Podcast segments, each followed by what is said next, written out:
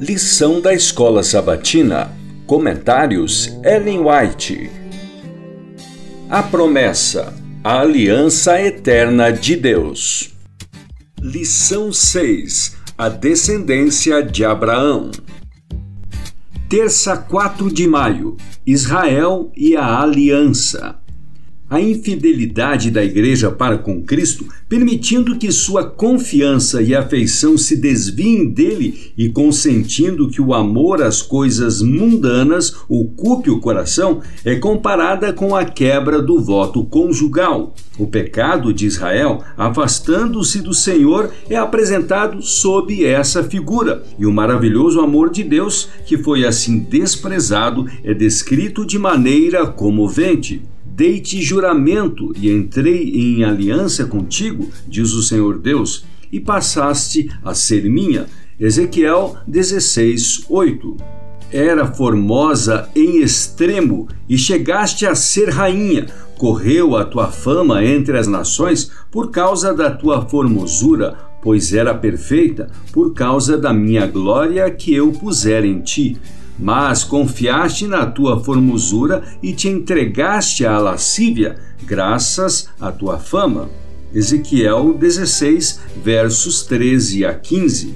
Como a mulher que trai o seu companheiro, assim vós me traístes, casa de Israel. Jeremias 3:20, diz o Senhor.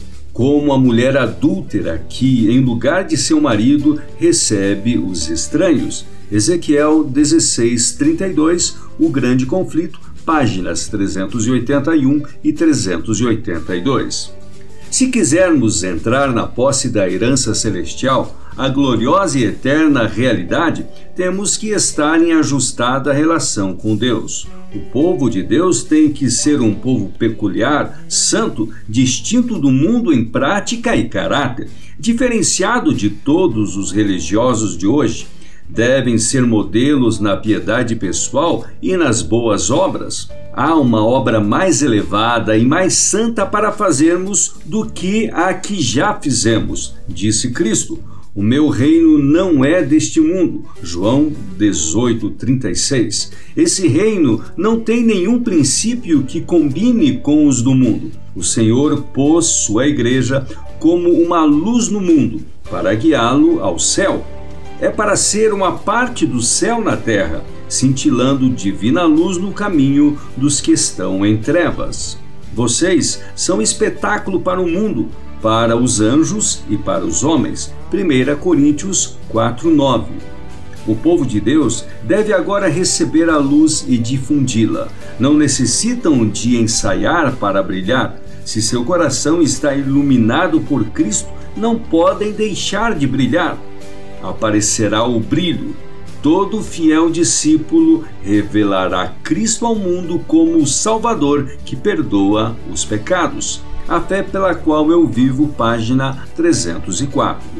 Com amor indizível nos tem Deus amado e nosso amor se desperta para com ele ao compreendermos algo da extensão, largura, profundidade e altura desse amor que sobrepuja todo entendimento pela revelação da atrativa beleza de Cristo, pelo conhecimento de seu amor a nós expresso, enquanto éramos ainda pecadores, o coração obstinado abranda-se e é subjugado, e o pecador transforma-se e torna-se um filho do céu.